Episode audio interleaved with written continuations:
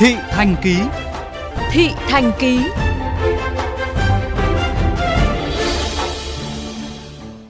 Thưa quý vị, tình trạng lãng phí nước trong sinh hoạt và sản xuất đã được VOV Giao thông đề cập nhiều lần thời gian qua. Trong số các dịch vụ sử dụng nhiều nước và cũng lãng phí nước rất phổ biến ở đô thị, không thể không nhắc đến đó là các cửa hàng rửa xe.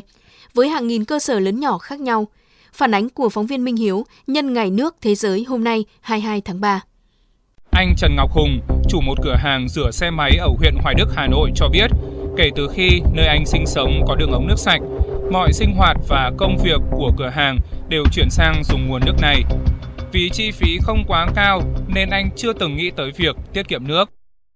Nói chung là nếu mà để rửa xe đều đều nước nó chả tốn bao nhiêu cả. Nó hết tầm hơn trăm tiền nước thôi. Và được cái là rửa nước sạch thì xe nó không bị ố. Còn nếu mà rửa nước giếng khoan thì nó mà có sắt các cái chỗ hốc hách nước còn lâu ngày động nó sẽ bị ố vàng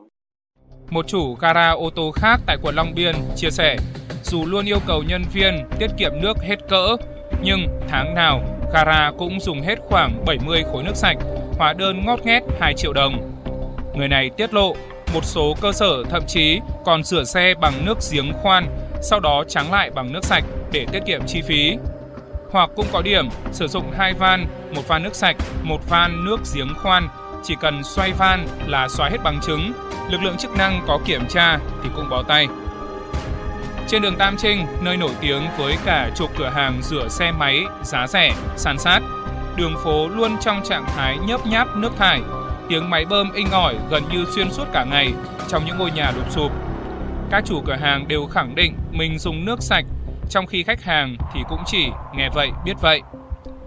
Theo Sở Tài nguyên Môi trường Hà Nội, những chủ cơ sở kinh doanh dịch vụ rửa xe phải lập đề án bảo vệ môi trường trình Ủy ban nhân dân cấp quận huyện, trong đó có kế hoạch bảo vệ môi trường, chứng từ về việc thu gom vận chuyển rác thải hay giấy phép khai thác sử dụng nước ngầm nếu có giếng khoan, vân vân.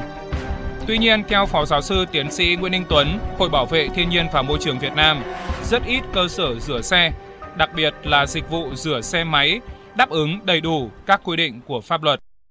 một vấn đề liên quan đến việc lãng phí tài nguyên nước loại nước có chất lượng tốt phục vụ cho cái nhu cầu sửa xe trong khi cái việc khai thác và sử dụng uh, phục vụ cho nhu cầu tiêu dùng uh, vẫn đang bị hạn chế.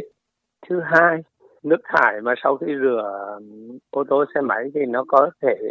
chứa lẫn nhiều các cái chất ô nhiễm thải ra các cái cống rãnh không được xử lý. Chúng ta đã có những cái quy định, vấn đề muôn thuở, đó là cái việc quản lý ở cấp cơ sở. Các cái cơ sở rửa xe, đặc biệt là rửa xe máy, quy mô khá là nhỏ, phân tán. Không chỉ bây giờ mà trong tương lai thì thực thi một cái triệt đấy cũng còn rất là khó.